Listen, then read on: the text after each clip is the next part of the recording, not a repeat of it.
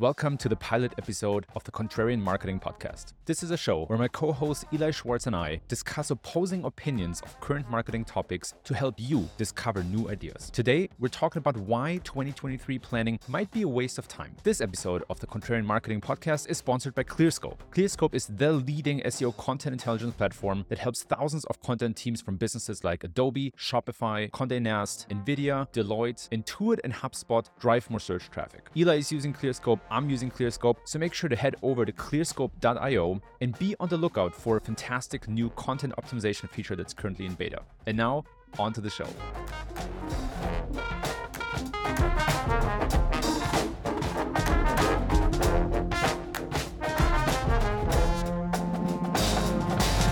All right, Eli, inaugural podcast. Uh, what better topic could there be than planning for twenty twenty-three?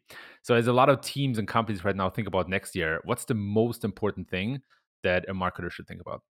Yeah, it's funny. A couple months ago, it said plan for changes in the search landscape, change plan for, I don't know, maybe a new search engine. None of this is going to matter right now. We're entering horrible economic times. We're entering a recession. Everything you do, traffic is going to be down. The demand is, is down. And I, I think if, if uh, marketers and S E O managers aren't thinking of this correctly, their managers are going to come to them and saying, what are you doing wrong? Our traffic is down. We're not getting any traffic. Your S E O is terrible. Your marketing is terrible. And they're going to get on this treadmill and start fixing stuff and, and giving S E O solutions when there's no S E O solution to this problem.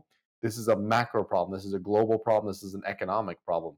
So if you're planning for twenty twenty-three, there's a whole lot of stuff you should be doing that are not S E O. Wow, okay, this is pretty contrarian here. So let's break this down. So you're saying you should not think about, you know, how to create more pages, more content, or fix technical issues next year. You're saying because of the recession or the economic downturn, fewer people will search on Google for lots of topics. And so even if you rank really well for keywords, you might just see less traffic because there's less search demand. Is that kind of the gist? Yeah, that's the unfortunate reality of like what's happening with the economy. You, you're set, you're filling a leaky bucket. You're going to be doing all this great S E O stuff, and it's all, or marketing in general, this should apply to like all marketers.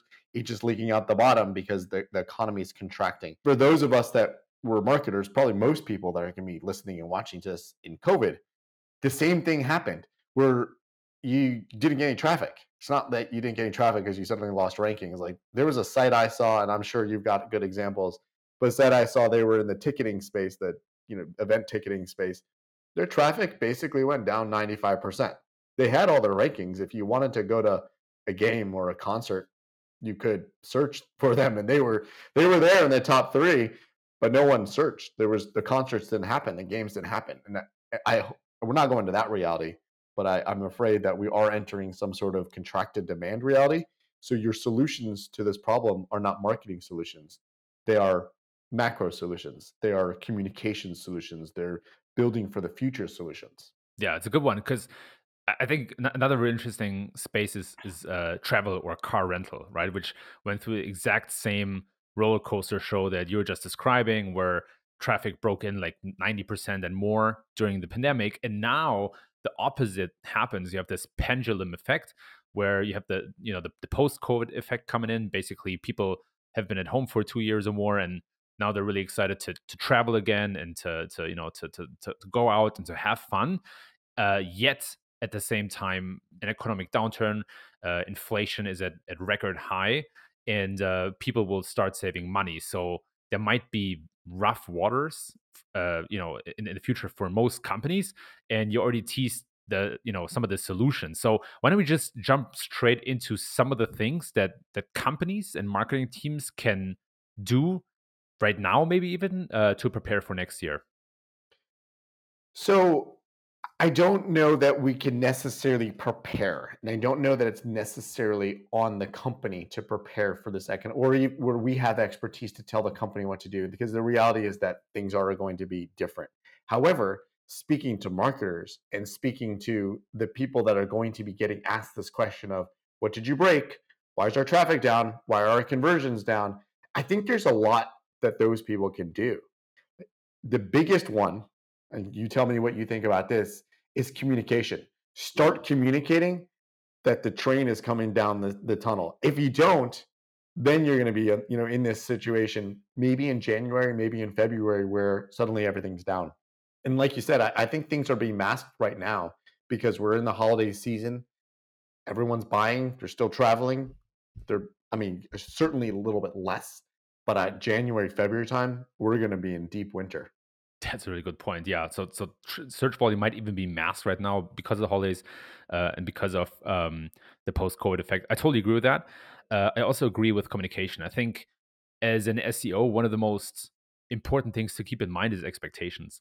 And I've burned my finger uh, on this once or twice, where I set expectations way too high and wasn't able to meet them.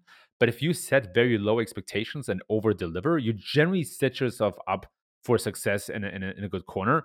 And the challenge is, how do you bring that across right now? Because obviously, you know, like a lot of companies have had uh, layoffs because they have to um, lower costs. And so a, a message like, oh, uh, I don't think we'll see a lot of growth next year is a hard sell. So do you have any, any, like, what are your thoughts on how to sell that better, or how to, how to do that well? This is a thing that I, I think a lot of marketers could probably improve upon: communication. So you want to communicate internally to your executives. You want to communicate externally if, if that's part of your job, but you need to communicate. I'd say the best marketers I know had some sort of job in sales. You know, they, they know how to, they know how to sell, they know how to, they know how to convince people of things offline, right? Verbally, or, you know, in an email and all that. This, this is where I think marketers can improve for next year, by just communicating that this is coming. And, you know, some things that might be interesting to communicate as a part of your data, that this is a problem. Could look at brand search. Like, brand search is definitely going to be down because people are buying that thing less, right? So let's say you're United Airlines, and I'm sure United Airlines has lots and lots of interesting non-brand traffic, but there are less searchers for United Airlines, whether those are paid or organic. I don't want to just focus on S E O here, but like, there's less searchers for United Airlines, less people are traveling. The other thing you can look at is, of course, competitor search. So you'll look at whoever your competition is. If these are macro things that are impacting your traffic, it's impacting your competitors. And then the third thing is rankings. If this is the reality that you're getting crushed by the economy, your rankings actually won't go down. Like I, I gave you that example, and love to hear your examples, Kevin, of course. But Uh, with that travels, with that uh, ticketing site, the rankings were all there. So if anybody's going to be seeing impacts on traffic, I think the one thing you want to communicate, and this is again for organic, you want to communicate, we are still ranking where we're ranking, just no one's clicking. And if you're doing paid, you could say, I have not adjusted my bids, I have not adjusted anything, no competitors come out there, our impressions have dropped. Or from a, if you're looking at, again, direct traffic or referral traffic, it's just going to be down, but you're not going to have seen any sort of thing removed from it. You tell me, like, what have, what have you seen from these, like, these kind of communication things? No, you're absolutely, you're absolutely on point there. So at G two, we actually lived through the opposite, right? So uh, G two is a software marketplace. I ran uh, S E O and content there for a while. And in March and April twenty twenty, we saw our, refic, uh, our traffic going through the roof. It was because, of course, the pandemic broke out. And all of a sudden, a lot of people were searching for, you know, uh, things like HIPAA compliant um, online uh, messaging or, or or a meeting tool. And simply because they were at home and they wanted to talk to their doctors, or looking for tools like like Zoom and, and, and other things. And so our traffic increased by at least double, if not more, and our rankings stayed the same. So I think the the takeaway here is to focus on efficiency metrics. And if your input, or if the things that you're doing are stable, but the output all of a sudden grows, then there's probably a macro trend at play here. Another example could be direct mail campaigns, right? Like if you send out direct mail and you send the same amount of of, uh, of, of letters, right? But all of a sudden your response is so much greater, or even so much lower, then you know there's probably a macro trend at play here. It's probably not because fewer people uh, got your your mail or your letter. It's probably because it doesn't resonate with them as much, because they have to save more money. So I think looking for efficiency metrics is the way to go here. And to keep or hold teams accountable for efficiency metrics is probably also a decent idea, right? Uh, and, and one thing that I think is super important here is to increase your reactivity. So what I mean by that is, as a macro as the macro landscape changes, one thing that's really important is just to increase the cadence at which you look at certain metrics.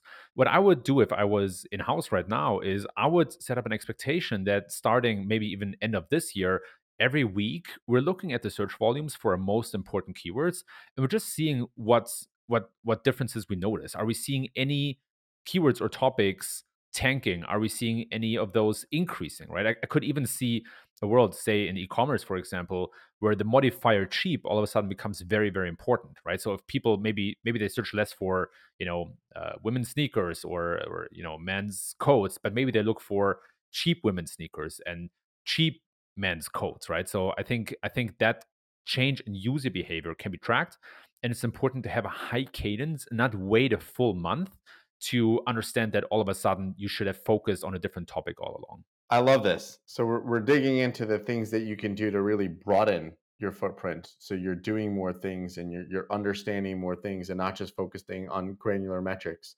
It's sort of contrarian because we're we're talking about next year being about doing broader things rather than really digging into tactics, which there are probably many marketers are sitting around and planning their, their tactics for next year. And this is how things are going to change. These are the things we're going to do on video, for example. I think none of this is really going to matter. It's going to, it's going to be a, a difficult year.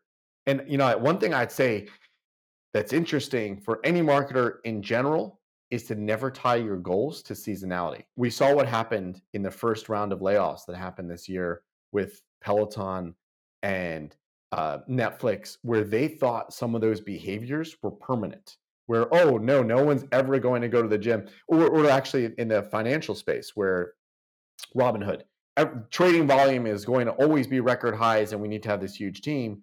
And then they were sort of surprised by, oh, no, no, no, people only did that when they had lots of money. Or Peloton, people only did that when the gyms were closed. So as a marketer, hopefully you're being wise to seasonality and macro concepts, and you're not going to set your goals on, wow, we're we're hitting these record highs. Let's say you're in the crypto space. If you're in the crypto space in twenty twenty, wow, this thing is amazing. Look at all of my amazing work. Well, if you do that, you completely set yourself up for failure when the when the rug gets pulled out, and like no one, no one wants any of what you're selling. Tie yourself to general improvements on marketing and saying, we're, like you said, we're being more efficient. I'm doing I'm sending out, I'm creating more pages, I'm sending out more mail, I've lowered my C A C. Those kinds of things are so much more important than, wow, there's just so much more top line volume that is just trickling through into conversions. And marketers always fall into this trap. And, you know, for me, from an S E O standpoint, I think the biggest thing that marketers fall into and S E O marketers fall into is they start taking credit for rankings. If you send out a report to your boss or to your client and say, here's how many number one rankings we have, here's how many, you know, top ten rankings we have, that's great.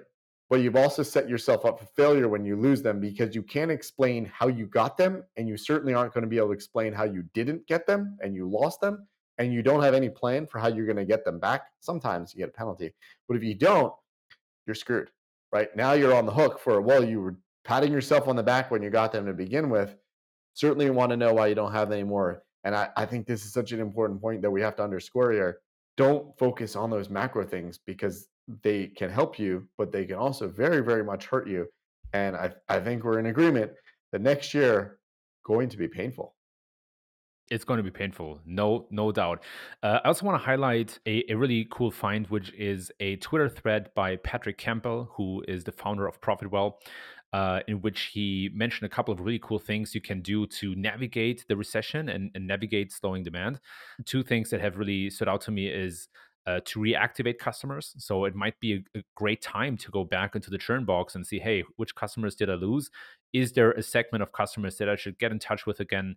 Maybe, you know, offer them a certain deal or uh, some incentive to come back as customers. The second one I really liked is to to push more customers into an annual subscription or an annual deal if you provide monthly, and also incentivize them with a bigger discount, right? And recessions are often about getting as much predictability as possible. And, and, and long-term predictability is really key here, even if it means a drop in revenue, because your revenue is going to drop no matter what. Rather than losing clients, there might be a good opportunity here to make them a really lucrative offer that you wouldn't make otherwise, just to keep them and to keep cash flows predictable, right? Like recessions are all about predictable cash flows, even if your revenue growth slows down or is uh, is flat. So check out uh, Patrick's Twitter thread. Yeah, Eli, I think it's, it's time for us to to wrap this one up. So let's let's just summarize these things that you could do to solve this. So yep. we said we're going to talk about things that are widening your footprint. Your footprint.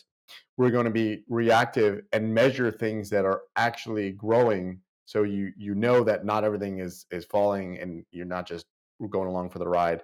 You talked about this maximizing what you have with the channels and reactivating your customers.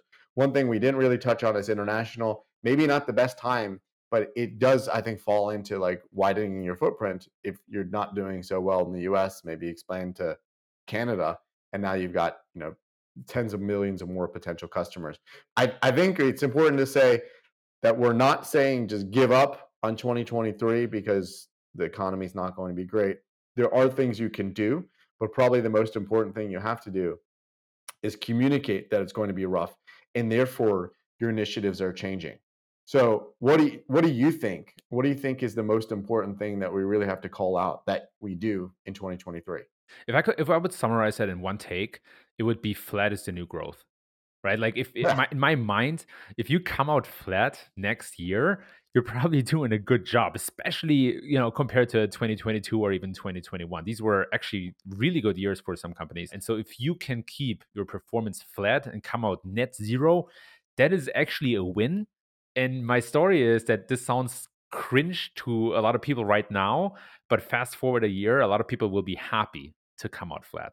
I love that. I think we should make that our contrarian opinion of today. Let's uh, let's give one more recommendation. What do you think a personal O K R should be, and what maybe a company O K R or a team O K R should be for any marketer as they, they're thinking about twenty twenty-three? And the thing that I always hated about planning and Q four in general, junior people who have no background in forecasting and finance and all that, they're being asked to predict what a year from now is going to look like. And they're doing it with the extra pain of like, hey, if you get it wrong, you're not going to get your bonus next year. So it's, it is so unfair. Like, you know, when I had to work with my teams and, and tell them how to do this, and I'd be like, yeah, you have to put this goal down. You're going to say exactly what you're going to do. You have no idea if like a hurricane's going to hit the building, but if you don't hit your goal, it's your fault and there's no bonus. Maybe we'll be nice to you and say, oh, the economy changed or something. But I think now's the time where you can communicate, like we've been saying, communicate that things will be different. So what do you think a good personal O K R is? Maybe a team O K R or a company O K R if you're in that opportunity to like set it now. What do you think one is? I think I think it should be about communication. This is this is an extraordinary O K R that I usually probably wouldn't set for a team. I think communication should be implied. That should be should be standard. But the the way to navigate choppy waters is to always know where you are and what's currently happening. And so if you can set a, an O K R um, from a qualitative perspective that says something along the lines of like, we always know what's happening right now. And maybe from a quantitative perspective, it could be like a weekly meeting or a weekly report that goes out to the whole companies that summarizes key metrics that helps all the teams to to navigate and to pivot quickly. I think that is going to be key because, as you already said, Eli, the, the point, you will not be able to now see what's going to work next year and to know where you're going to land. But if you constantly get a pulse and a check on what's happening, that at least allows you to maneuver quickly and pivot fast. So in my mind, the, the, the personal O K R for everyone should be communication. No, I, I think that's great. I, I mean, whenever I see O K Rs, they're always like so focused on, on what the company wants, and the personal O K Rs are, they're, it's like that interview question of, what are you really bad at? And like, that's a horrible time to be like, well, I steal pens and I take extra LaCroix from the fridge, right? So yeah, every, everyone makes up something about like, I'm a perfectionist and I answer my emails too quickly and I, I ignore my family so I can answer emails. They make up stuff like that. But I think it's a good time to be like, oh, I'm going to get better at communication. I'm going to read more. I'm going to learn, like we, we started with, like get better at sales. Like, cause you have to sell, you're selling your O K R. You, you know, you have to sell yourself when you're C E O comes and says your marketing is terrible, and you need to be able to say, well, my marketing isn't terrible, your economy is terrible. Like that's a that's a sales thing. So I, I love that idea of like, if you're in a, a position to change your O K Rs and put a little personal one in there that you're going to be better at communication to both help you and the company, that's great. So from a contrarian opinion, I think you nailed it. I think you nailed it on, on the contrarian opinion. So why don't you just restate that? Yeah, flat is the new growth. Communicate um, a, a tight cadence of, of pulse checks, aim to just keep what you have today by the end of next year. I think that expectation should be set, and everything else on top is bonus or gravy, right? If you come out a couple percent positive, net positive year over year, that's actually fantastic. But like the, the key to win twenty twenty-three is to now set the right expectations. And again, you win this, you win next year now. You don't win it in, in June of next year when it's too late, when you already see your numbers uh, down and, and you you already know you're not going to hit the numbers next year. So set those expectations now. I think that's great. I, I think if you look at, at you know the way companies are in the stock market, they're always forecasting whether they're going to miss or hit their earnings long before those earnings come out, because they don't want surprises. And when the surprises happen, that of course impacts the stock. So think of yourself as a stock. You know, just say the reality is in June of next year, I'm going to be flat, or I may be a little bit negative. Less surprises, less of, oh, now now we're very disappointed in your performance. If you can forecast that, maybe you get in trouble for it now, but if, again, if you can forecast it, you don't surprise anyone. All right, what about a contrarian recommendation? I know in a lot of marketing shows are always like, well, you know, here's a cool marketing tool to do your job. What's a cool thing that no one's thinking about, a contrarian thing no one's thinking about that they should check out this week? Yeah, my, my com- uh, contrarian recommendation of the week is a book, uh, which is Anti-Fragile by Nassim Taleb. Uh, big fan of, of the author. The way to tie this all together is the following. So Anti-Fragile is all about, you know, being robust and not so sensitive against black swan events. Uh, so what that means in essence is by having options, you are less sensitive to a big event that might, you know, uh, that, that might blow you completely uh, out of the water, that might disrupt you, or or even, you know, might be a, a death blow to you. In my mind, what marketers should think about uh, and why marketers should read Uh, Anti-Fragile is to really create an awareness for what are other options that we can create for us, right? Like what are other things in S E O that we could do if our main strategy fails or if our plan goes to waste? Uh, what are some other things that we can do in other marketing fields? So it's it's not just to have a plan B, it's maybe to also have a plan C, D, E, and F. So by creating optionality, you're less sensitive to single events that can harm you significantly. And the best book to teach that, in my mind, is is Anti-Fragile. No, no, I think that's great. I've been uh, listening to Black Swan. It's like a sixteen-hour audiobook, so it's taking me a long time to get through it, but it's just so full of, of genius things. Like one quote I remember from from the Black Swan is, I think it's, it sucks to miss the train, but it doesn't if you weren't even planning on taking it. So it, it that was his take on, like, when you look at other people's success. Like, you go on LinkedIn and you look at all these successful people and their V Ps and they're, you know, getting their, their startups funded, and you feel like you haven't done anything wrong, like done anything like great in your life. But meanwhile, you don't want that. So why do you feel bad? He's such a realist. And I, I love, you know, I love Black Swan. I love, you know, a little bit of Anti-Fragile. All right. What about a contrarian recommend, uh, prediction for twenty twenty-three? You're not getting fired if you get this wrong, but what's your contrarian prediction? I hope so. Okay. So here's, here's my contrarian prediction. I think that TikTok will be forced to be much more aggressive about entering e-commerce and search because the recession and Apple tracking transparency stunts its growth.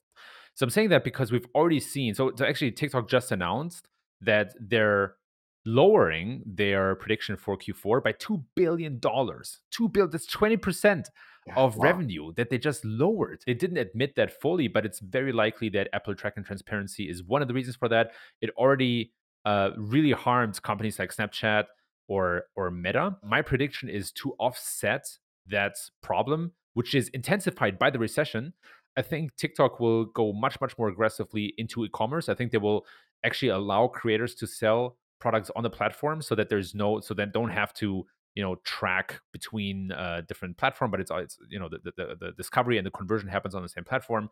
And I think they're going to um, enter search more aggressively because, as we can see by Google search, uh, search is an intent-driven, um, you know, advertising platform. So you don't need to track people's behavior to provide them the right ad. It's it's signaled by what they search for. So that's my contrarian prediction. Eli, bring us home. What is yours?